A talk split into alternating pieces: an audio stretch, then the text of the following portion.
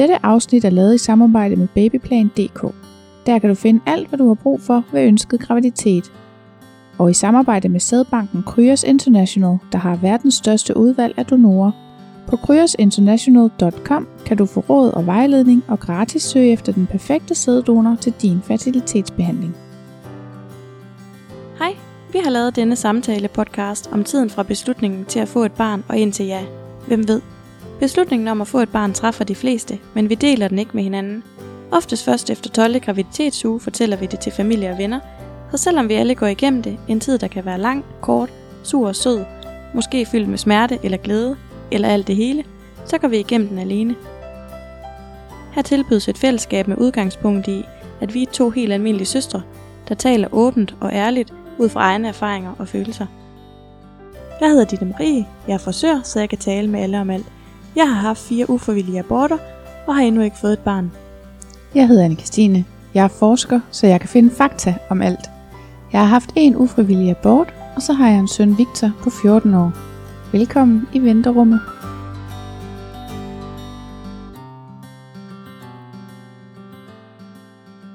Hej og velkommen til. Hej, velkommen i venterummet. Tak. Starter vi forfra? Eller? Ja. Okay. Jeg skal gøre det. Ja.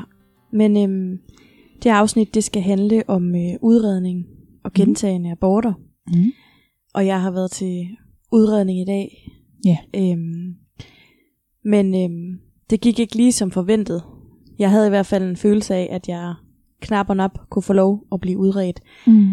Øhm, så jeg synes, at øh, nu klipper vi lige det ind fra, hvordan mine tanker har været her til morgenstunden. Mm. Og så hører vi det. Og så, øh, ja, det sætter vi ind her, og så tager Ja. vi den derfra. Ja. Så det kommer her.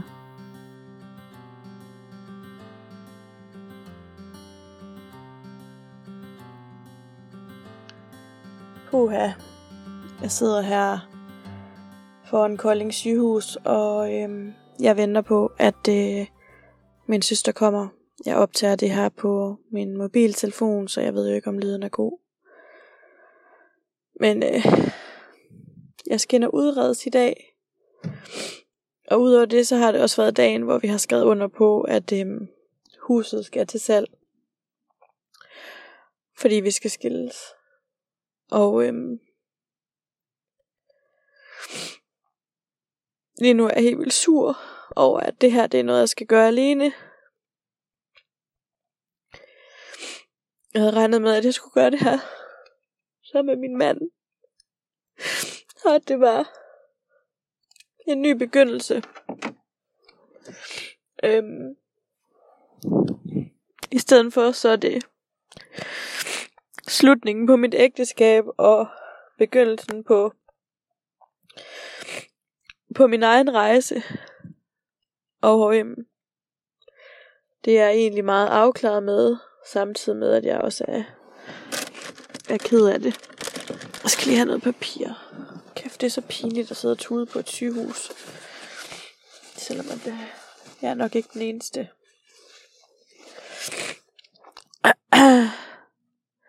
Der er så mange ting, jeg skal have svar på nu om. Jeg tror ikke, jeg får nogle svar, men det der med at skal der ind og... Jeg ved ikke, hvad der venter mig. Jeg ved ikke, hvad en udredning består i. Jeg ved ikke, hvad de vil gøre, hvor langt de vil gå, hvad de vil sige. Jeg ved ikke, hvad det vil sige at være i udredning. Øhm. Og jeg ved slet ikke, hvad det vil sige, at jeg skal skilles. Om jeg skal sige, at jeg skal skilles. Det, det er fucking svært.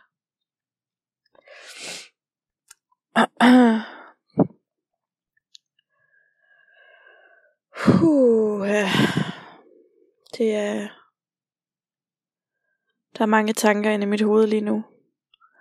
Jeg synes, jeg klarer det her skilsmisseshow godt, men jeg kan da godt mærke, at det der med sådan lige at få sat til salg skiltet ud foran huset, så hele nabolaget kan se, at man skal skilles, det er måske ikke det fedeste.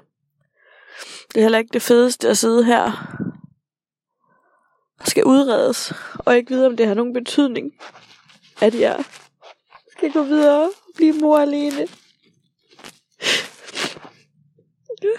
Uden en mand. Om det er mig eller ham, der fejler noget, eller...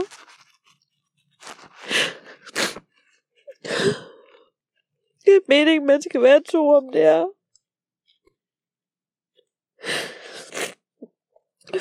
Lige nu der tænker jeg bare på alle de kvinder, som går igennem det her alene, ligesom mig. Det er jo helt umenneskeligt.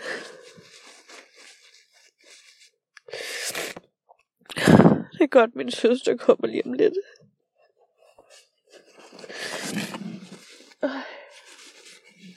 Kæft, hvor er det bare ikke fedt, at man skal gå ind igennem skadestuen og kvindeafdelingen, hvor der garanteret sidder en masse super gravide kvinder. Sådan er det nemlig her på Kolding sygehus. Det er simpelthen så urimeligt. Oh, det er virkelig sådan en sindssyg følelse af ikke at vide om. Om der er et eller andet helt vildt i vejen med en, eller om det hele nok skal gå.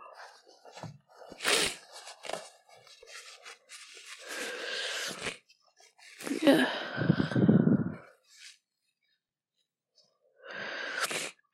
Jeg stopper her.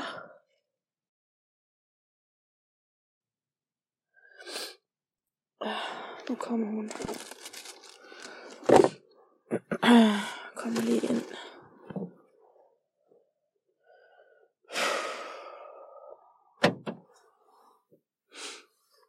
Kommer hun der med sit lange, flotte hår.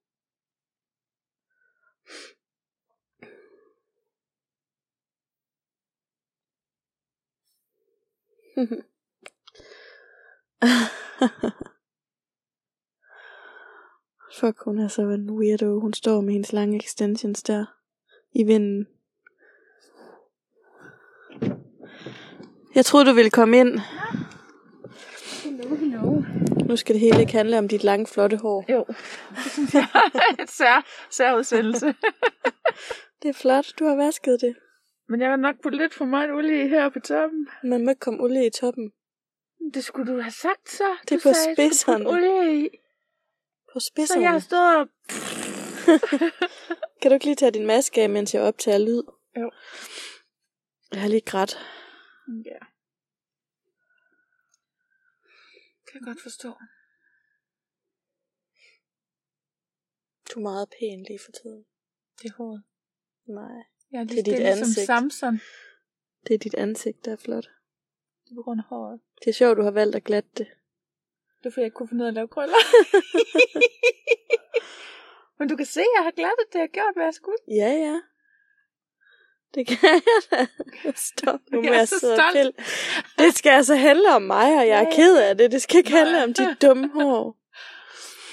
Jeg siger bare lige, at folk, de er sådan, wow, det er godt lavet. Ja, Man kan slet ikke se det. nej. Var det klokken 20 minutter over? Ja, og jeg skal altså simpelthen sådan tisse. Ja, det skal jeg også, men du skal bare vide, at du har været med, nej, du har ikke været med ind, når jeg har skulle have en, du har været med ind på dagkirurgisk, Mm. men her hvor vi kommer ind nu, der kommer til at sidde en masse gravide. Mm. Og det har jeg det træls med. Kan jeg godt forstå. Ja. Det er Tænker du, Dårligt. Ja, det synes jeg, det er. Det er det første, alle siger, det er, hvorfor skal man sidde sammen med dem? Ingen forstår det.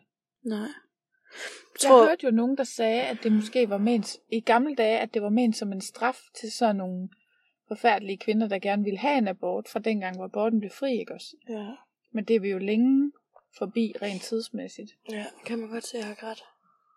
Nej, ikke hvis man ikke kender dig. Hvis jeg tager maske på, Så kan kan man tror jeg ikke. godt, man kan se det. så kan man ikke se det. Nej, så kan man ikke. Men kan jeg bare lade den, af, altså kan jeg bare lade den optage, tror du? Ikke derinde, så skal du sige det til dem. Ja, så kan jeg spørge dem. Ja. Men indtil da kan jeg måske godt optage med den. Ja. Jeg skal lige huske at stille min p-skive, så jeg ikke får en Ja, bøde. du skal. Men så lader jeg den bare optage nu. Okay, Også hvis vi sidder og snakker okay. derinde. Er det ikke? Skal vi, Det er fint. skal vi ikke prøve det? Fint for mig. Hvis man kan høre noget med maske. Mm. Jeg skal lige derover, hvor du er. Jeg får min masse. Ja. Ja.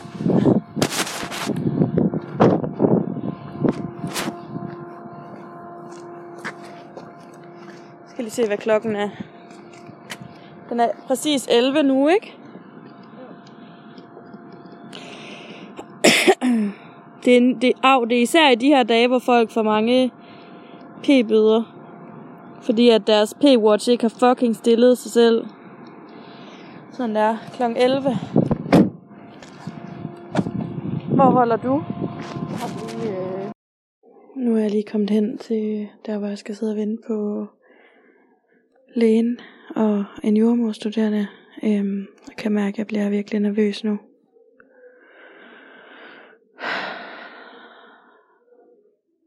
Tror du, jeg kan spørge dem, om vi må optage det og bruge det i podcasten, eller?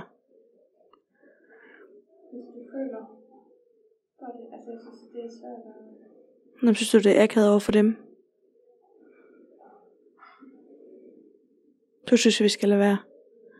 Ja, okay. Så slukker jeg igen.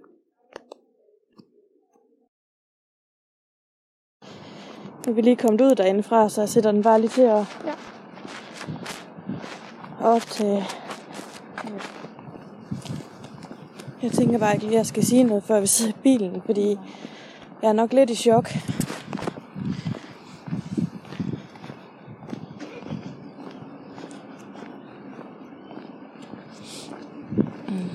Jeg synes, det er så irriterende, når man hører nogle podcast, hvor man kan høre, det går. Altså, du lytter ikke til den der det. fuglen deroppe, hvor han går tur med dem, eller hvad? Nå, det, det ved jeg ikke.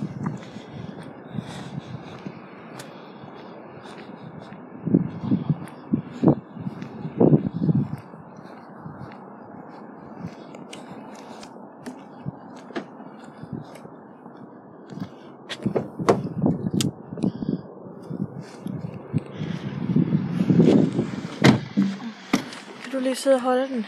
Yes. Det var... Oh.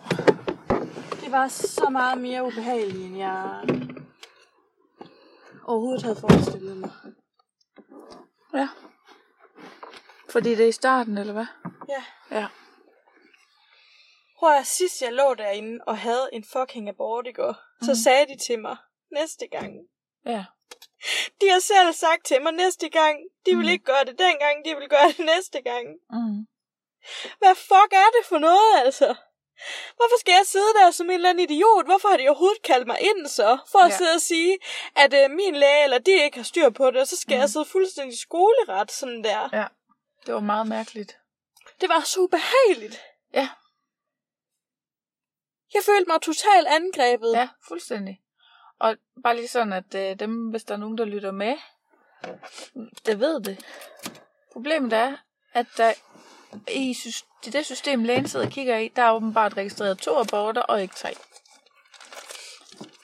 Og det skal Marie så sidde og redegøre for, hvorfor der mangler data på den tredje abort. Og det er jo fuldstændig umuligt. Jeg har haft fire aborter. Ja. Og en frivillig. Men du har fået tre, hvor du ved, der er taget en blodprøve op ved lægen, som har dokumenteret graviditeten, for det har du snakket meget med din egen læge om, at det var nødvendigt for at få den henvisning. Og, og så stiller de nu spørgsmålstegn ved, om den ene af de aborter rent faktisk har fundet sted, fordi de ikke kan finde data på den. Og der må man jo bare sige, hvad de kan finde data på og ikke kan finde data på, det er sådan set ikke dit problem. Kan vi blive enige om, at de slet ikke havde taget mig ind så? Min læge kan Ja. slet ikke henvise mig. Ja, De havde afvist mig fra starten af, hvis ikke jeg havde haft tre aborter. Det er jo så det, fordi der er jo altid fleksibilitet. Så hvis det er Men det så, var der jo ikke. Hvis jeg, hvis jeg bare ikke. havde gået, hvis jeg havde gået med på hendes galej, så havde, jeg slet ikke, så havde hun slet ikke kigget på mig. Nej. Jo, det tror jeg hun faktisk, hun havde.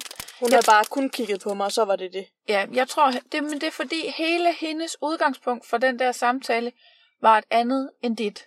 Og jeg har selv prøvet det en gang. I forbindelse med noget med Victor. Ja. Og kom ind til sådan en samtale, hvor man starter i hver sit hjørne. Mm. Og det, der sker her, det er, at hendes, først, hendes første prioritet i den her samtale, det er at fortælle dig, du er rask og sund, du gør det rigtige, du skal nok blive gravid. Og holde på barnet. Din prioritet ved den her samtale, det er at finde ud af, hvad der potentielt er galt, fordi du føler, at der er en grund til, at du får de aborter. Mm.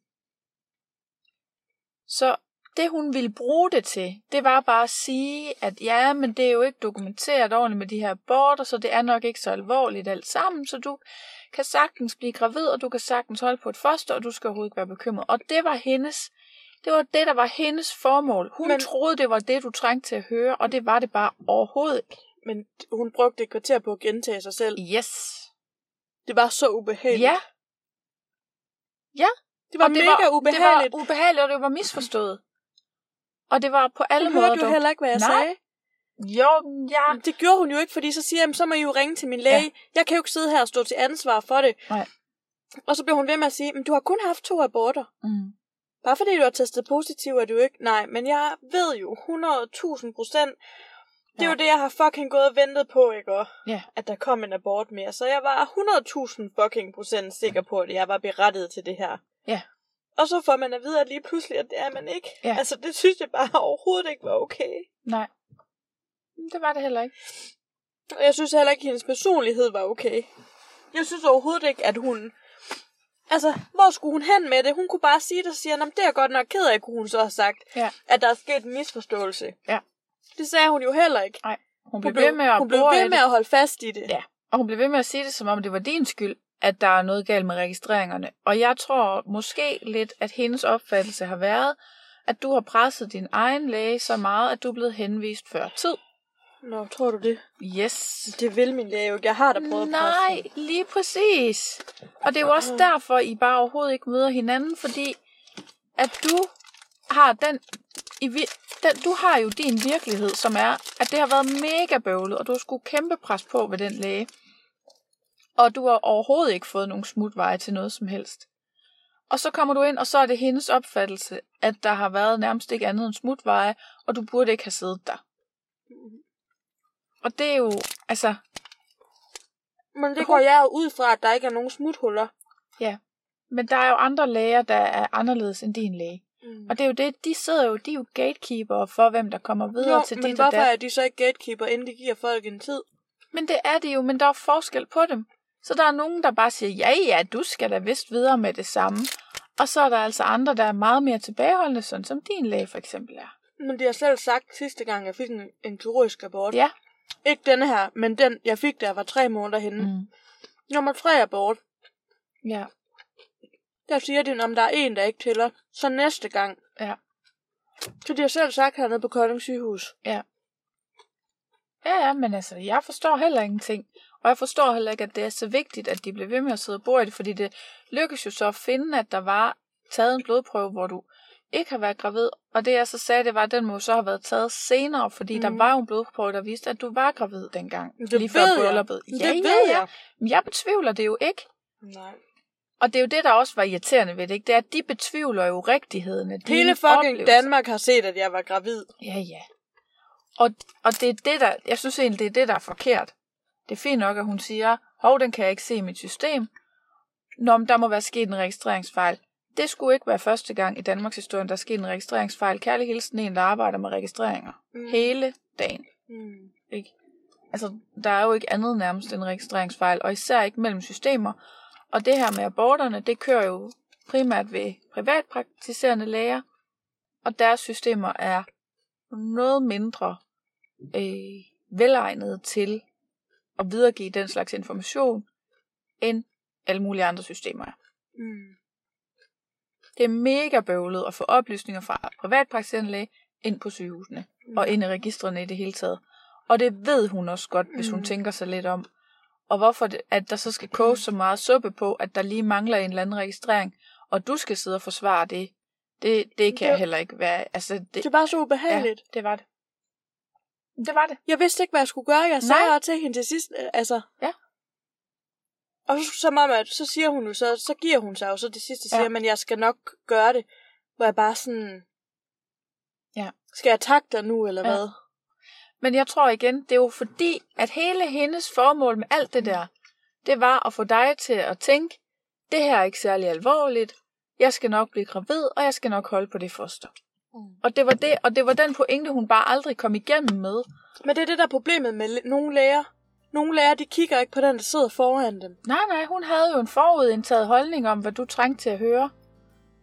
Og den var forkert. Mm. Ja. Men det er jo det samme, når jeg har kunder. Jeg snakker jo ikke ens til mine kunder. Mm-mm.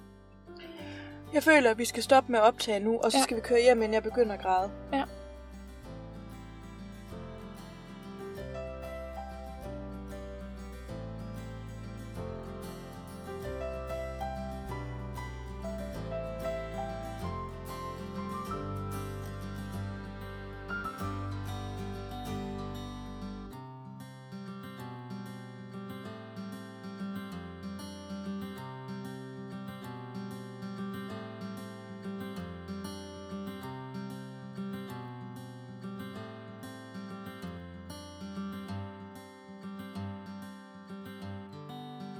Puha, ja, nu bliver jeg helt rørt. Vi har ikke engang hørt det. Nej. Ej, men vi har lige været der. Jeg var med. ja. Så. Der har lige været sådan en kunstpause her. Mm. Øhm, men altså, det der er sket er jo, at øhm, jeg kommer ind til den her samtale, som i forvejen er 40 minutter forsinket. Øhm, var den ikke det? Det var i hvert fald forsinket. Den var i hvert fald forsinket, og vi kommer der ind, dig og mig. Øhm, og øh, så føler jeg bare, at øh, hun nærmest starter ud med at sige, Nå, men jeg kan se, at du kun har haft to aborter, så derfor kan vi ikke udrede dig. Ja, det var også det, hun startede med at sige. Ja. Mm. Og så siger jeg så, øh, at jeg har haft fire aborter, og øh, tre af dem har jeg altså bevis på, fordi ellers så kunne jeg jo ikke være blevet henvist. Jeg ved ikke, hvor lang samtalen er, men jeg føler, den er i et kvarter, hvor vi sidder og diskuterer frem og tilbage, og det eneste, jeg kan sige, er jo, at jeg ved bare, at der har været bevis for det, så de kan ringe til min læge. Ja, og det der er galt, det er, at hun kan ikke se det i sit system. Nej. Så i hendes verden har der kun været to aborter, selvom i din verden har der været fire, og i din læges har der så været tre, fordi din læge har været meget insisterende på, at du skulle have tre, for at du kunne blive tre, der var, var registreret nede ved lægen. Ja, altså det vil sige, at ens HCG er blevet målt på en blodprøve. Ja, og det har din læge været meget opmærksom på, og det, at det skulle være sådan, for at man kunne blive henvist. Mm. Og det er det, hun siger hende her, at ah, sådan er det ikke ved alle læger. Så jeg tror måske, hun også er vant til, at der kommer nogen efter måske kun en abort, eller Mm. måske efter to. Og du har ligesom skulle, især med den sidste, hvor du følte, du nærmest skulle vente på at få den, fordi du havde jo haft tre. Mm. Det var bare af tilfældige årsager kun de to af Ja. dem, der var registreret, ikke også? Ja, så gik der jo også de der 14 måneder, mm. eller hvor lang tid det var før, og så blev gravid igen, ikke? Jo. Altså, så det har bare været the fucking waiting game for mig, og følelserne sidder udenpå, og man sidder derinde, og jeg følte mig totalt trængt op i en krog. Altså, det Mhm. var virkelig, virkelig ubehageligt, og ja, jeg ved ikke engang, hvad der, hvad der skete, og hvad det endte med, andet end at hun på et tidspunkt siger, at jeg ikke kan få hele pakken, så øh, hvor jeg sådan, øh, det forstår jeg bare ikke, Mhm. fordi jeg skal have hele pakken. Mm. Jeg ved ikke præcis, hvad jeg sagde. Men så siger hun til sidst, nå, nå, ja, ja, så gør vi det. Ja. Øh, som om jeg så skal takke hende for det. Hvilket, ja, du ved, altså det, Mm. vi gik virkelig skævt af hinanden, og Ja. man sidder der med mundbind på, og det havde hun så ikke, men, men jeg havde mundbind på, og jeg var super frustreret, og sygeplejersken Mm. siger også, at jeg kan godt forstå, at du er frustreret, og lægen siger også, at hun godt kan forstå, at jeg er frustreret, men det kan hun jo ikke, fordi hun mm. kan i hvert fald ikke læse mig, sådan som jeg lige har brug for i den situation. Det var meget akavet og ubehageligt. Ja, altså jeg oplevede jo netop, at hun, hun forsøgte meget at tale det ned, som om, at der er helt sikkert ikke noget galt med dig. Du er sund og ung, og det er bare så fint det hele. Og øh, jeg tænker, at hun fuldstændig overser, hvor ubehageligt det er, at man oplever, at man har en masse aborter, og der er ingen, der kan forklare hvorfor. Mm. Ja, for hun siger rigtig mange gange, det er altså helt normalt Ja. ja. at have mange tidlige aborter. Det er helt normalt. Ja. Altså, Altså, det jeg- siger hun, føler jeg, hun siger til mig tusind gange, var sådan lidt, øh, ja, det ved jeg godt, videre. Ja, Ikke? og jeg har også sagt det i telefonen, jeg kan ikke huske, om vi har det på den der optagelse, men, men jeg har også, altså min opfattelse var et grund til, at hun startede der, hvor hun gjorde med at sige, at du har jo egentlig, du har jo egentlig kun haft to aborter. Der, for hende har det, han- der handler det lidt om, at, at, øhm, at så er det ligesom ikke så alvorligt, så du skal ikke være bekymret, og du kan sagtens blive gravid, og så skal du bare gå hjem og prøve mm. noget Mm, mere. Agtigt, ja. ikke? Jeg ved ikke, hvor hun har den opfattelse fra, men det, det var min oplevelse, at det var hendes opfattelse, at det havde du brug for at høre, og det var det, som var hele formålet med hele den der også indledende seance, som var virkelig, virkelig ubehagelig. Det var ikke Mm. kun dig, der oplevede det som ubehageligt, det Mm. gjorde jeg bestemt også. Ja. Ja, men jeg føler også, jeg kiggede over på dig hele tiden og var sådan, Ja. hvad, hvad skal jeg gøre? Ja. Altså, jeg vidste virkelig ikke, hvad jeg skulle gøre. Jeg følte, jeg var trunget op i en krog. Jamen, der var jo ikke andet at sige, end at hvis ikke hun kan se tallene, så kan hun jo ikke se tallene, men det stemmer bare ikke med det, Nej. som er din virkelighed. Men hun siger så til sidst, at jeg skal nok kigge på dig, agtig. Ja, det sagde hun nemlig. Hun sagde, nu er du her, og, og hvis det er sådan, du har brug for at få den fulde pakke, så kan du få den nu. Ja. Det sagde hun. Ja, det endte hun med at sige. Ja. Ja. Først så prøvede hun at, at kun at nøjes med at give mig, at hun bare lige kiggede på mig. Det tror jeg, ja, det tror jeg, hun synes, fordi jeg, synes, jeg tror virkelig, at hun følte, at det var vigtigt at tale det ned. Ja, at det var Ja. unødvendigt, at jeg var der. Ja. Ja. Ja. Øhm, og øhm, det hun så vil gøre, det er, at hun vil øh, give mig en gynækologisk undersøgelse, hvor mm-hmm. Mhm. hun scanner mig. Øhm, så la- jeg lægger mig op. Jeg har jo fået sat spiral op for en måned siden, og det var ubehageligt for mig, fordi det var jo ikke det, jeg ville, men det var det, Mm. min mand vil, og nu skal vi skilles, og bla bla bla. Øhm, så jeg siger til hende, at jeg vil gerne have taget den ud, og der er også sådan lidt, jamen, hvorfor har du fået den i, og hvorfor vil du have taget den ud? Og, mm. ikke? Og, altså, det var, ja, det var også indviklet. Men Mm. i hvert fald så scanner hun mig så, og jeg føler, at så tager hun så, jeg spørger så, om hun kan, om hun kan også lave celleskrab og sådan noget, nu jeg er der, fordi hun vil alligevel lave en klamydia-test. Mm. Men jeg føler, jeg ved ikke, om det er noget, hun sagde inden, men jeg føler i hvert fald også, at hun vil tage nogle bakterieprøver. Hun vil Ja. tage to forskellige bakterieprøver. Ja. Men det føler jeg er noget, hun først beslutter, mens hun ligger der. Mm. Eller mens jeg ligger der. Ja. der. Er det ikke rigtigt? Jeg føler ikke, hun sådan sagde inden, at det var noget, hun ville gøre. Nej, det er nok rigtigt. Ja. Jeg tror også, hun kom i tanke om sådan lidt, at... Men Ja. jeg tror nemlig, at i løbet af alt, hvad der skete, at der blev hun enig med sig selv om, at det bedste for dig, det var at give dig så meget som muligt. Mm. Der var også noget til sidst, hvor sygeplejersken siger, skal jeg så bare bestille denne her blodprøven et eller andet etter? Mm. Og så siger hun, jeg tror, vi bestiller etteren og toeren, for vi kan lige så godt få det fulde billede nu. Ja. Men lad os lige snakke om det, når de der er gået. Så, så jeg, jeg tænker egentlig, at som det hele skred frem, så forstod hun mere og mere, hvad der var brug for. Mm. Ja. Hun scanner mig, og min livmor ser fin og smal mm. og Mhm. tynd ud, og alt er godt. Og min æg, ægbeholdning, ud fra hvad hun kunne se på scanningen, ja. sagde hun også så fin ud. Ja. Øhm, ja, så hun sagde, at jeg kunne være helt rolig med det. Mm. Og så tog hun så celleskrab, og hun tog klamydieprøve, og så tog hun to forskellige slags bakterieprøver. Mm. som jeg opfangede det. Ikke? Ja, jo. Og så tog hun spiralen ud, Mm. og det gjorde ondt. Ja. Det plejer jeg ikke. Det har ikke gjort ondt de andre gange, jeg har prøvet det. Men, men det gjorde lidt ondt, men det er også lige meget. Øhm, men ja, og så kom jeg op, og så skal jeg have, bare lige for at sige, hvordan det kommer Mhm. mm. til at foregå, så kom jeg op, og så skulle jeg, øhm, så skal jeg have taget nogle blodprøver. Ja. Ja, for at se, om øh, vi kan have nogle kromosomfejl. Ja. Ej, jeg kan mærke, at jeg bliver lidt ked af det. Mm. Jeg bliver ked af det, fordi at jeg ville ønske, at jeg kunne sidde og sige, at man kom ind, og så var de søde og rare over for en, og Mm. at man sådan... Jeg havde håbet, at de kom ind og sagde, nu skal vi gøre sådan og sådan og sådan. Men Ja. jeg følte bare, at det var ikke kryds for øre. Ja. Ja, ja, om noget, som du ikke har noget med at gøre, fordi du kan jo ikke gøre for, hvad for nogle registreringer, der er til at se i hendes system, og hvad for nogle, der ikke er. Nej. Puha. Det var bare slet ikke det her, man har brug for, vel, når man Mhm. har været igennem det, jeg har været igennem. Så Nej. har man ikke bare brug for det her.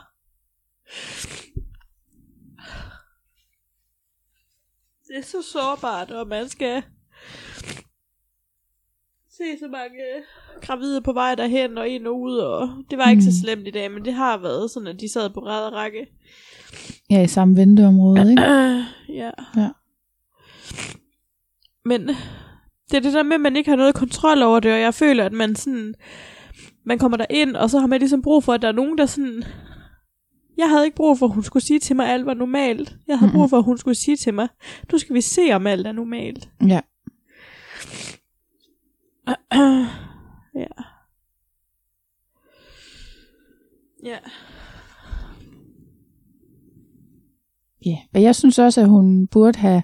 Jeg tror, at øh, halvdelen af dem, der kommer, ligesom, ligesom dig, har brug for at få at vide, hvad der er galt, og Ja. halvdelen har måske bare brug for at få at vide, at alt er normalt. Jeg føler bare ikke, at hun kan sidde og sige, at alt er normalt, når hun ikke har testet mig. Det er mere, altså det er det, der, det, er det jeg synes er frustrerende, at hun ikke har, altså hvorfor, hvorfor venter hun ikke med det? Hvorfor siger hun ikke, nej, men nu har du haft de her aborter, og altså allerede fra starten af, så troede hun jo ikke på, at jeg har haft de aborter, jeg har haft. Nej, men det er jo for, jeg tror, at det er fordi, hun vil tale det ned. Ja. Og, og hun tror, tror jeg, at, at det vil hjælpe dig at få det talt ned. Og det er det, jeg siger. Der, enten kommer du derind, fordi du gerne vil have det talt ned, eller også vil du gerne have en afklaring på, hvad der er galt. Og det burde hun have undersøgt. Altså, i stedet for at have en forudindtaget holdning om, hvil, hvad du kommer med for et behov, så skulle hun have startet med at spørge til dit behov. Hvad vil Ja. du gerne have ud af det her? Hvad forventer du at få ud af de her undersøgelser? Ja. Og af vores samtale i dag, Ja. det havde været et udmærket sted at starte, ja. ikke? Ja. Det gik i hvert fald skævt. Hmm. Men hun har taget de her prøver, og jeg skal have taget nogle blodprøver, og Dietmar skal have taget nogle blodprøver, og det ved jeg, det vil han også gerne gøre. Ja. Øhm, og det har jeg jo heller ikke snakket om her i podcasten, at vi skal skilles andet end i dag, men vi skal, altså, det bliver jeg jo også nødt til lidt at sige nu, ikke? Altså, Jo. vi er bare kommet til et sted, hvor vi kan ikke finde tilbage, og Dietmar har ikke lyst til at gå videre med at få børn, og jeg kan bare mærke, at det, det er bare den vej, jeg skal gå. Hmm. Øhm, og vi kan ikke mødes i det, og det har været undervejs længe. Og nu skal vi skilles, og Mm. øhm, egentlig så har jeg været meget afklaret med det, men det er klart, at sådan en dag som i dag, så fylder det. Hmm. Så fylder det også lidt mere, ikke? Fordi jeg føler mig svigtet på en eller anden måde. Ja. Men det kan jeg godt forstå. Altså jeres historie er jo også, at han lovede dig det barn Ja. for mange år siden, ikke? Ja. Det er også lige meget. Nu skal Ja. jeg bare ud og have et barn selv. Med en. Forhåbentlig. Ja. Finde en, der vil have et barn med mig. Ja. Ja. Men det var jo også sådan nogle ting, jeg ikke vidste, om jeg skulle spørge om derinde. Men det var der i hvert fald ikke stemning for at sige, at man faktisk var ved at blive skilt, vel? Altså, Nej, hun gik lidt op i, hun spurgte om de gange, du har været gravid, om det var med den samme partner, Ja. og så, så var der noget med det her med, øh, der var ligesom tre ting, I skulle undersøges for. Det var kromosomfejl, det var stofskifte, og det var øh, noget med blodproprisiko. ja. Og det med kromosomfejlene, det var åbenbart både dig og Ditmar. Ja. Øh, og der vil de gerne undersøge ham også, og det synes jeg også er relevant nok, fordi mm. Mm. at det kan godt være, at det er kombinationen af jer to. Ja. Det er jo rart nok at vide, hvis du Ja. skal prøve med en anden en, ja, ikke? ja. Det er jo det. Og det ved jeg, det vil han selvfølgelig også gøre. Han gør. Vi er jo rigtig gode venner. Hmm. Ja. Ja. Så det er jo sådan lidt status nu. Ja. At øh, jeg skal lige sluge den her, og skal jeg vente de næste to måneder på svar. Jeg skal lige ned og tage de der blodprøver der, men Hmm. det, altså, jeg har jo også hørt, at man skal tage op til ham der, Ole Bjarne, oppe i Aalborg, men det ved jeg så ikke, om hvis, det, hvis min blodprøve viser et eller andet mærkeligt, eller hvor, hvornår, hvordan man kommer derop til ham. Det ved jeg ikke. Mhm. Eller om jeg skal det, eller om der er behov for det. Mm. Øhm, ja, og det kan jo godt være, at hun har ret øh, i forhold til, at det, det er bare tilfældigt. Hmm. Det håber jeg da også på en eller anden måde. Ja, det, jeg ved ikke, hvad jeg det er håber. svært at vide, hvad man skal håbe, ikke? Ja. Fordi på den ene side er det jo er fedt nok, når der ikke er noget galt, og på den anden side, så er det jo også vildt frustrerende, og så tænker man, det var nemmere, hvis det var, at det bare var, at du manglede et eller andet vitamin, eller et eller andet, så kunne du få det, og så kunne, du, så kunne vi lade det bare blive godt, ikke? Ja. ja, men jeg spurgte jo også i forhold til progesteron, fordi Mhm. mm. at det har jeg hørt, at der er mange, der mister, der, der, får behand, altså der får det som ja. En behandlingsform, og det er der også mange i fertilitetsbehandling, der gør. Ja.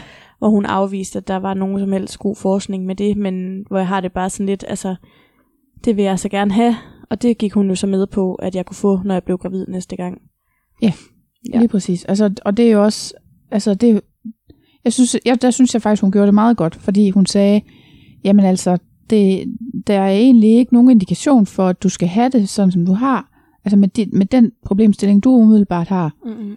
Men hvis det er, at det vil være rart for dig at få det, så fordi der ikke rigtig er nogen bivirkninger, andet end lidt ekstra udflod, eller hvad var det, hun Ja. sagde, så, øh, så synes jeg, det er okay. Så det vil jeg gerne skrive, at det kan din egen læge udskrive til dig. Ja. Det synes jeg egentlig var at være imødekommende nok. Ja. Ja, det var positivt nok. Ja. Ja. Fordi det er jo svært, tænker jeg, som læge, hvis det er, at, at der er en behandling, som egentlig ikke er evidensbaseret, og så gå ind og sige, at det gør vi bare lige alligevel. Ja, ja, selvfølgelig. Ja. Ja, men jeg ved ikke, altså der er jo ikke så meget mere at sige andet, end at nu skal jeg vente de her Ja. to måneder, og Mm. øhm, hvis jeg så når at få svar, inden vi udkommer, så kan jeg jo klippe det ind. Ja. i afsnittet, og ellers så skal jeg selvfølgelig nok øh, skrive en opfølgning Ja. på, hvordan det går med det. Ja. Yes. Så det var sådan lige, synes jeg, vores, det vi kalder personlige beretninger i dag. Mm, Så har vi noget forskning, tror jeg, det har vi Ja. faktisk. og så har vi et par beretninger også fra, fra et par andre, der har været igennem det her. Mm. Så skal vi tage lidt forskning? Ja, lad os gøre det. Mm. Jeg ville egentlig lige starte med at sige, at vi havde jo et afsnit, der handlede om spontan abort Mm. i sæson 1. Og der vil jeg bare lige sige, at vi havde, der har jeg skrevet fire konklusioner ned. Den ene det er, at det er sindssygt hårdt for folk at komme igennem øh, aborter. Og det betyder rigtig meget for partneren, begge parter, og for skilsmisserisikoen osv. Så har jeg sagt noget om, at HCG måske kan hjælpe. Der er ikke rigtig nogen, der ved det, men det har ikke rigtig nogen bivirkninger, så derfor er det Hvad? noget, at det kan, HCG? Det der graviditetshormon, så man kan få det tilsat. Nå, kan man det? Kan man få det tilsat? Det har jeg jo det har jeg til synligheden sagt i afsnit om spontan abort. Nå, okay. Det er i hvert fald, øh, det har jeg i hvert fald læst mig frem til i mine noter. Så jeg ved ikke. Men der er ikke rigt, man ved det ikke rigtigt. Det er en moskéer, men det har ikke nogen bivirkninger, og derfor så kan man tale med sin læge om det, hvis det er. Jeg kan jo ikke sidde og Hmm. sige, gør det og gør det, Nej. fordi jeg er ikke læge. Men jeg kan sige, snak med din egen læge, om der måske er, er om det er noget, man kan prøve. Ja. Det samme for progestogen, at det er ligesom, altså progesteron. Mm. det hedder progestogen, når det er kunstigt fremstillet, så tror Mm. jeg nok det er. Det kan muligvis også hjælpe, og så derfor skal man tale med sin læge om det, men det er det der med, at der er nogle undergrupper, hvor det ikke hjælper. Mm. Og så er det hele taget formålt, om man har noget mangler. Mm. Mm. Altså, hvis der er et eller andet ting, der ikke spiller i forhold til ens vitaminbalance eller sådan noget, så skal man jo få styr på det. Og det skal man jo gøre, uanset om man gerne vil være gravid, ikke? Mm. Men øh, jeg har jo lavet en ny so- søgning her, hvor der har fokuseret mere på, hvordan man kunne forebygge gentagende aborter. Ja. Og der har jeg fundet fire artikler. Ja. En af dem handler om øh, at give vitaminsupplement til at forebygge øh, abort, Ja. og hvor man så har givet det tidligt eller før graviditeten, fordi man mener, at kvinderne i forvejen får for lidt af de vitaminer. Så der er tale om at rette op på en mangeltilstand, og ikke en normal situation. Okay. Har Det er god forskning, baseret på den bedste type af litteratur, der findes. Og det er metaanalyse, så det er en kombination af andre artikler. Og de har så kigget på tilskud op til 20. graviditetsuge. Der var i alt 40 studier med 276.820 kvinder Mm. og 278.413 graviditeter. Det er alligevel det vildeste studie, du har haft med. Der er fucking mange. Så mange har vi ikke haft med før. Ej. Det har vi ikke. Og det er så delt sådan her, at der er vitamin C, vitamin A, multivitamin, folsyre, og så noget, de kalder sådan antioxidant, oxidantvitaminer. Ja. Antioxidanter. Og konklusionen, sådan helt overordnet konklusion er, vitaminer før eller tidligt i graviditeten hjælper ikke kvinder mod abort. Okay.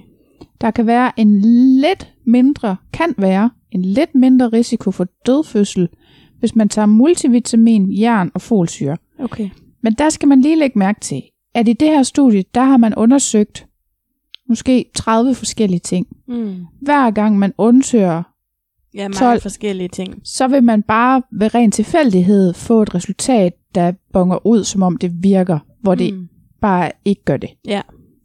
Og ja, mit bud er, at det er sådan en situation, vi har her. Ja. Så man skal tage vitaminer af nogle andre årsager, men ikke på grund af, at man vil forebygge aborter. Præcis, Ja. præcis. Og de konkluderer så, at der er ikke nok forskning til at sige noget om forskellige kombinationer af vitaminer og aborter. Okay. Så Men lige for at understrege, man skal tage folsyre. man skal tage Ja. ja. folsyre, men det har ikke noget med fostertab at gøre. Nej. Det har noget at gøre med, hvordan hjernens udvikling i fosteret Mm. er. Man skal selvfølgelig tage sin folinsyre, og den skal man tage fra tre måneder før man ønsker at blive gravid. Og, øh, Helst, ja. Ja, og i det hele taget, så er det da en god idé, tænker jeg, at tage sådan nogle vitaminer, fordi alt, hvad jeg har set af vitaminforskning, der er der ikke nogen bivirkninger. Nej. Og det er jo, det er jo værd at tage Ja. med. Altså, så hvis man kan gøre et eller andet, hvor der egentlig ikke er nogen bivirkninger ved det, go ahead. Så er der et studie, der handler om, at man giver sådan noget immunbehandling, Ja. Og det er så Det har jeg skrevet med nogle flere om, faktisk. Okay, Ja. det er fordi, man siger, at det spiller muligvis en rolle i forbindelse med abort, at man ligesom har sådan en autoimmun, eller sådan en, at Ja. ens eget immunforsvar på en eller anden måde går til angreb på Ja. fosteret. Ja, det har jeg hørt om. Ja, og de har så taget igen den bedste studiekvalitet, man kan få, og de har taget kvinder, der havde fået tre eller flere aborter, og højst en levende født, øhm, hvor andre årsager til øh, at aborten var udelukket, eller aborterne var udelukket, og at der ikke var noget andet samtidig behandling. Så de her kvinder, de fejlede ikke noget som helst andet. Mm-mm. De kunne bare af en eller anden grund have svært ved at holde på de her fostre. Der var, Holde på dem, altså, jeg holdt på fostrene. jamen, så det gælder kun spontan abort, det gælder ikke almindelig øh, mist øh, abortion eller hvad? Det ved jeg ikke, om der er skældnet mellem. Det har Nej, jeg ikke... Øh... Det er bare lige, når du siger det på den måde, så lyder Okay. det som om, at du kun mener, at folk, der begynder at bløde. Det, har jeg, det, det ved jeg ikke, om det Nej, er nej. begge dele. Nej, men det er bare lige så, sige, skal vi sige, måske Okay. Bare sige ufrivilligt, øh, altså, Ja. at man mister dem, og ikke at man taber dem. Forstår du, hvad jeg mener? Hvis man taber dem, så ser jeg det som om, at man bløder. Altså, de kan Så- så... også gå til, til grunde, Okay. uden at man begynder at bløde. Ja, som jeg ser det, her er der taler om en kvinde, der opnår en graviditet, men uden at få et barn. Nemlig, All over. færdig slut. Yes. Alle dem, ligegyldigt hvordan det så Godt. går galt undervejs. Ja, ja, men det er bare Undtagen, hvis det er med vilje. Ja. ja. Ja, ja. Ja. Og der konkluderer, der var 23 studier, der indgik i den her metaanalyse, og de konkluderer, at det virker ikke i forhold til levende fødsler. Så altså, chancen for at få et barn, selvom man øh, får den her immunterapi, er ikke anderledes, end hvis man ikke får den terapi. Ja. Nej. Så de siger faktisk, det ikke virker? De siger, det ikke virker, men det her, det er jo, altså, hvis du har skrevet med nogen om det, Ja. så kan det nemt være nogen, hvor der, man har opdaget, at de havde en eller anden immundefekt eller Ja, noget andet. ja. Yes. Det er en anden situation. Okay. Det her, det er raske kvinder, Fint. som ingenting fejler. Ja. Og man kan ikke forklare, hvorfor de har de her gentagende aborter. Og, så, og de fejler heller ikke andre ting, og så prøver man lige at se, Okay. om immunterapi kan virke for Ja. dem. Ja, og det er to helt forskellige grupper. Selvfølgelig. Ja. Ja, det er det. Nå, og nu kommer der en. Nu, nu, nu ved jeg, at du kommer til at elske mig. Den skulle med. Der er nogen, der har undersøgt om traditionel kinesisk medicin kunne bruges. Og Så er vi ude i fructus femina. ja, det tror jeg ikke. Det ved jeg ikke. Fordi... Fordi, Homopati, det går ikke ind under kinesisk medicin, eller hvad? det ved jeg ikke, fordi det er jo et af problemerne ved det her studie, det er, at hvad er traditionel kinesisk medicin egentlig? Okay. Det ved med. Det er der ingen, der rigtig ved. Så det er sådan en omgang hokus pokus, mm. der er Mm. puttet sammen i en stor kasse, og så ser vi alt, hvad der kalder sig selv for traditionel kinesisk medicin. Det, det kalder vi bare én ting. Mm. Yes. Igen, øh, den bedste form for studier, de er bare generelt dårligt gennemført, så forskerne her vurderer, at der er stor risiko for, at der er fejl i studierne, og at de konkluderer forkerte ting. Der er i alt øh, 3.660 deltagere mm. i studierne, og de siger så, at traditionel kinesisk medicin alene eller plus progesteron var bedre end alene progesteron på antal levende fødte og embryo udviklingsstadie. Hvad Så det, er. virker. Hokus pokus virker. Det vil jeg ikke sige. Og det er det, Ej, forskningen det... siger. Det vil jeg virkelig ikke sige. Nå, men det står der da lige der sort på hvidt. De siger, at på basis af de her studier, så er traditionel kinesisk medicin alene eller med progesteron bedre end progesteron. Mm. Men det er dårlige studier. Der er så meget uensartethed imellem, hvad traditionel kinesisk medicin er, at de faktisk konkluderer, at man ikke kan tillade sig at lade det være en slags behandling. Mm. Altså det svarer til, at du siger, at hoppe i Sibetov eller tage en panodil. Mm. De to ting, det er lige godt mod hovedpine. Det samler vi under en kategori, vi kalder hovedpinebehandling. ja, okay. Så det er sådan, ja. Men det, det findes i studiet.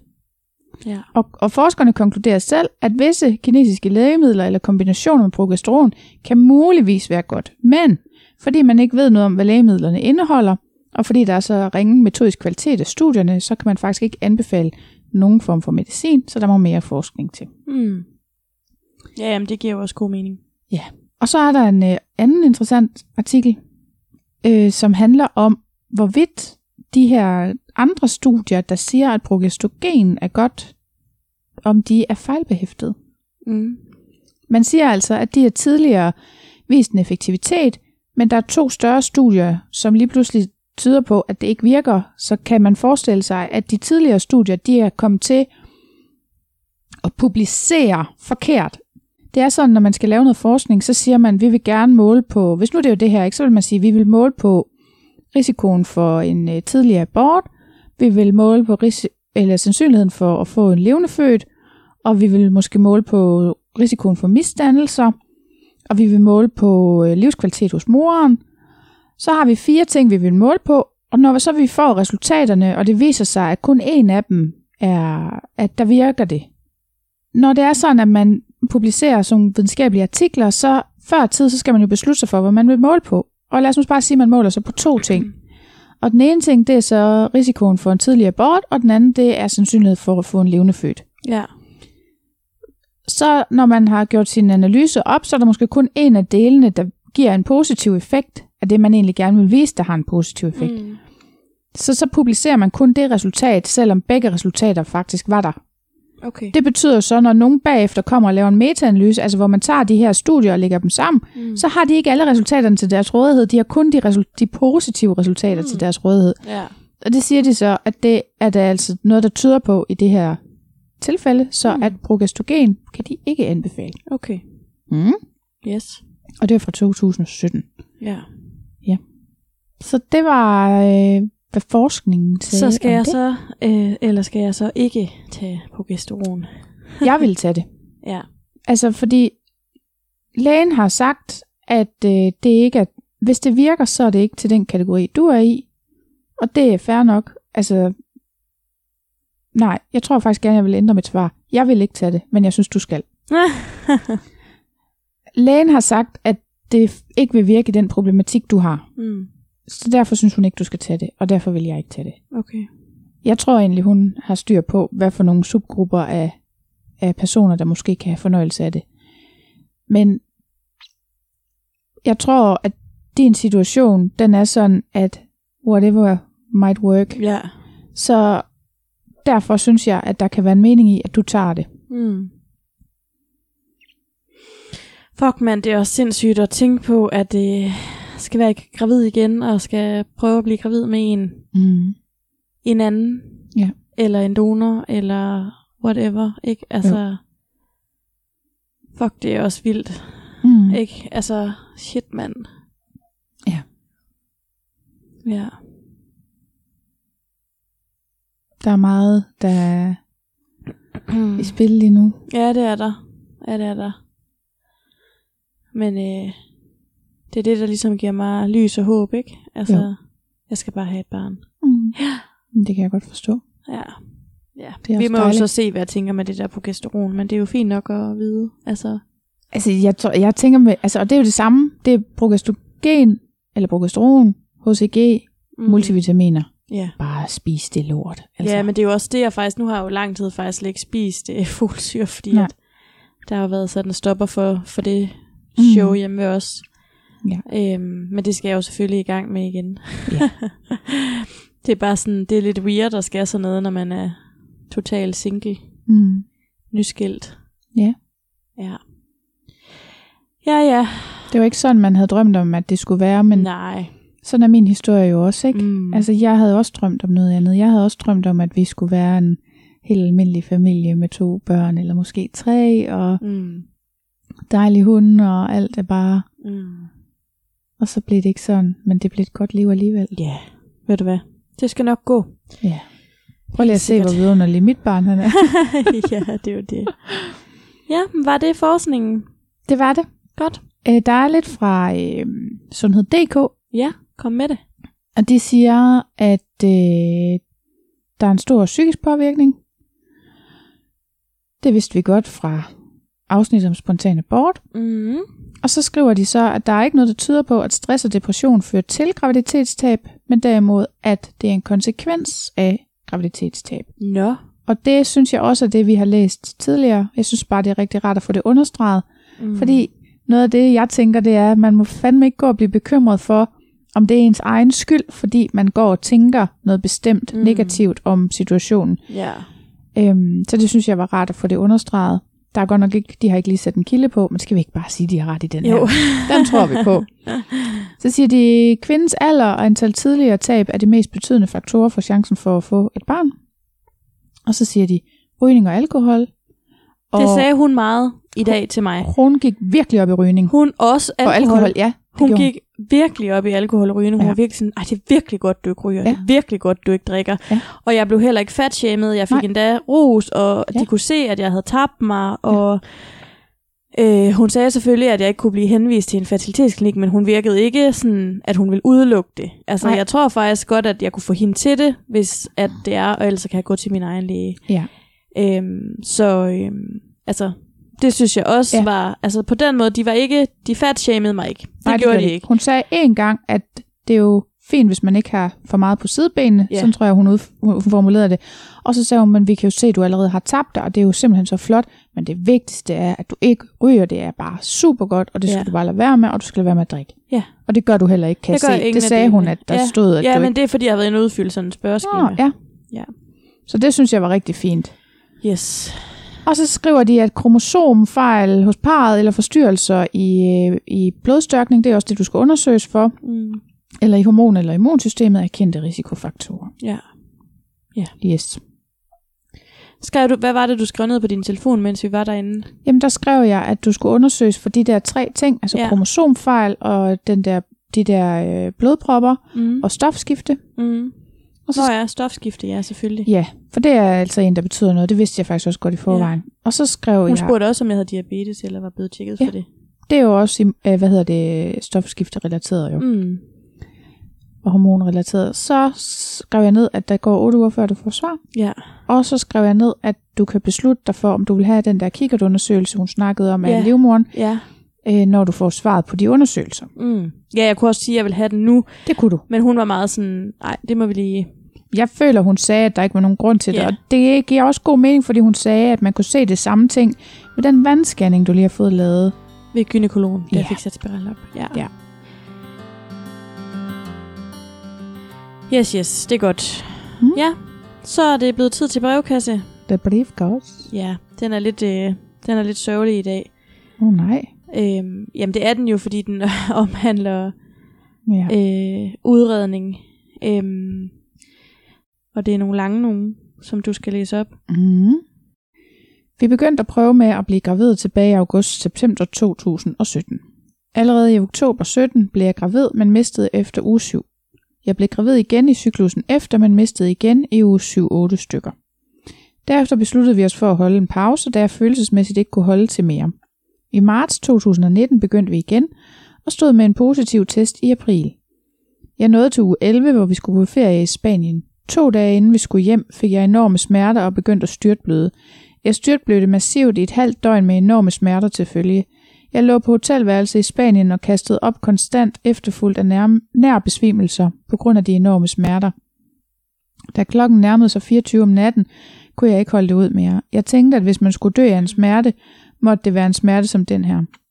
Min mand fik kontaktet en vagtlæge, som kom ind på hotellet og undersøgte mig. Han fik mig indlagt på et lille beskidt kommune- kommunehospital. Her blev jeg undersøgt, og de kunne se, at fosteret var gået til for længe siden. Eller for længere tid siden. Scanningen af min livmor var ikke forenlig med, at jeg skulle være i uge 11. De gav mig noget smertestillende, og jeg blev indlagt til observation natten over. Min mand fik heldigvis lov til at være ved min side, ellers havde jeg udskrevet mig selv.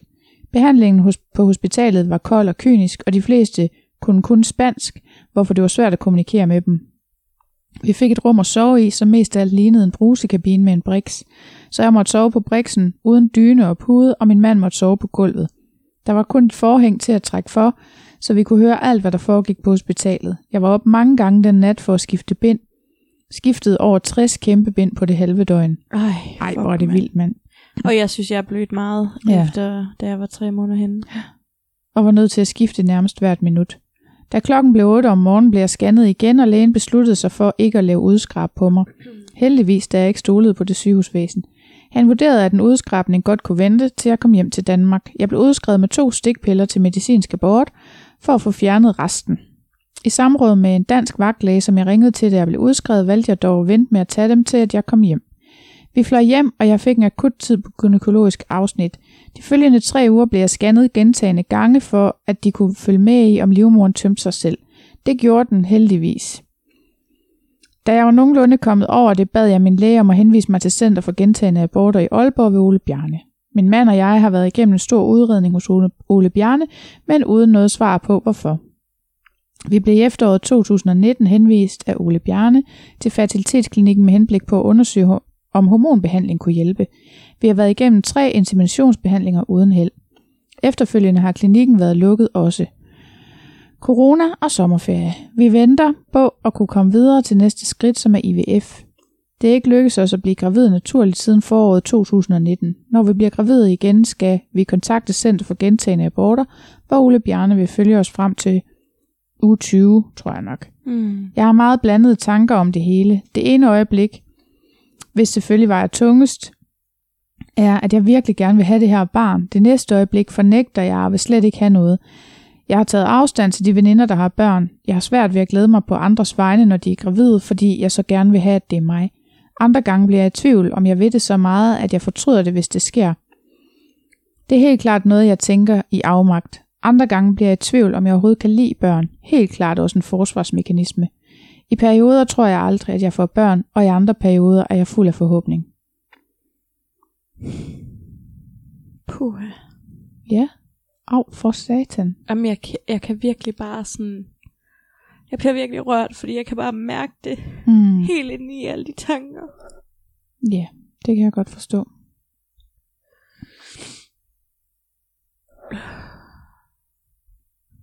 Jeg kender det virkelig godt, og jeg Mm. tænker, at der sidder en masse og lytter med lige nu, som virkelig også kan føle det. Skal Mm. de have noget papir? Det Nej. tænker jeg også. Det er bare ikke for fucking sjov at være igennem det her. For nogen vel, altså. Det er også det, der var sådan lidt faktisk i dag, fordi en læge, hun sagde, hun blev ved med at sige, hvor normalt det var. Ja. Hun ved engang, hvad for et forløb man har haft, jo vel. Nej, men altså. jeg tænker også, hvordan hjælper det, at det er normalt? Ja. Det gør jo ikke sorgen mindre, at, øh, at andre også skal igennem det, vel? Nej, det er jo det. Puha, al kærlighed til hende. Ja. Ja. Skal vi tage den næste? Ja, uha. Skal vi have en pause? Nej, jeg synes okay. bare... Tre graviditetstab i andet trimester på lidt over tre år, det er min virkelighed. Jeg var så heldig, står i anførselstegn, at komme til udredning på Hvidovre efter andet graviditetstab, fordi jeg begge gange kom så langt i graviditeten. Jeg har ingen årsag til min tab, og obduktion og undersøgelser var normale, så jeg havde høje forventninger til udredningen. Jeg fik foretaget en kikkertundersøgelse, gynækologisk undersøgelse og taget frygtelig mange blodprøver, og alt var normalt. Helt og aldeles normalt. Det var næsten som en kniv i mit hjerte, fordi jeg ikke havde en eneste unormal værdi. Ingen indikation på, hvorfor jeg ikke kunne få lov at være mor uden for maven. Ja. Tænk, at jeg havde håbet på syster eller en hjerteformet livmor, bare for at jeg havde en årsag. Jeg blev gravid igen i slutningen af december 2019 og blev fulgt meget tæt med scanninger og kontrol, faktisk næsten hver uge, men igen mistede jeg i uge 17, og igen var der intet svar at finde. Jamen, det er så vildt.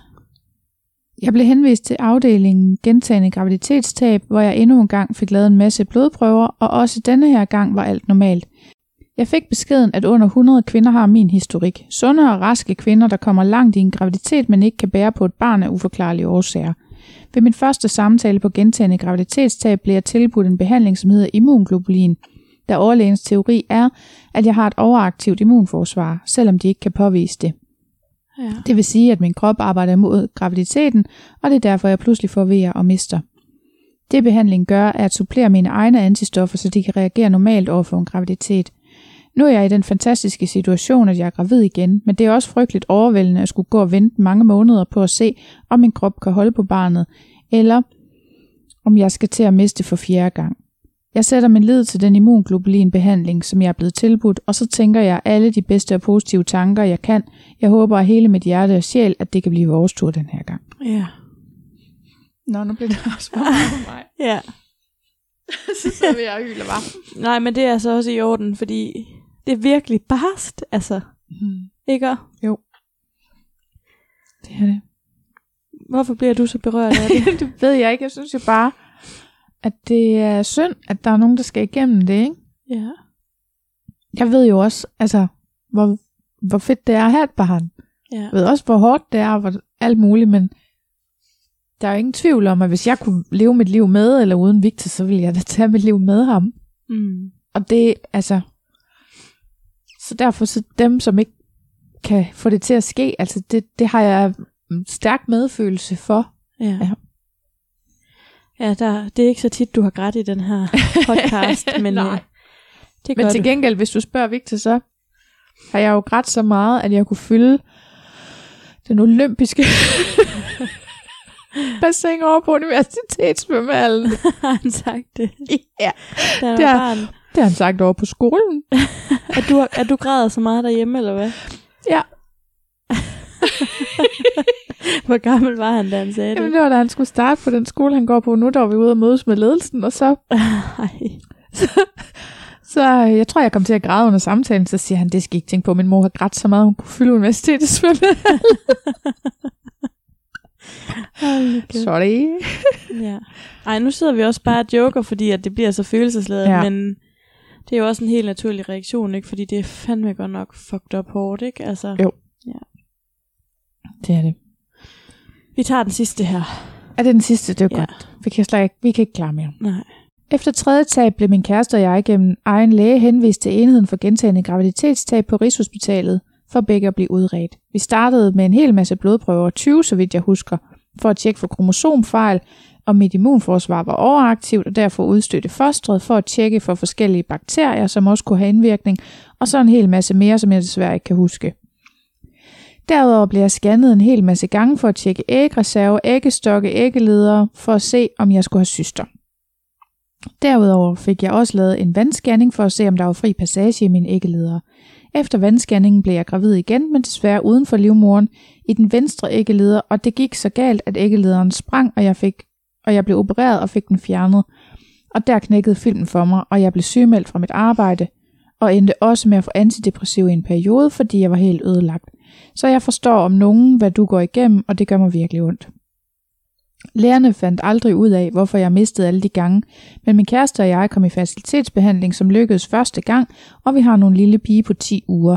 Mm. Jeg ved ikke, om du kan bruge det sidste til noget. Jeg håber i hvert fald ikke, at det provokerer, at jeg skriver det. Det er kun skrevet for at give dig et håb om, at det altså også kan lykkes for dig. Ja, og Ja. det er så fint.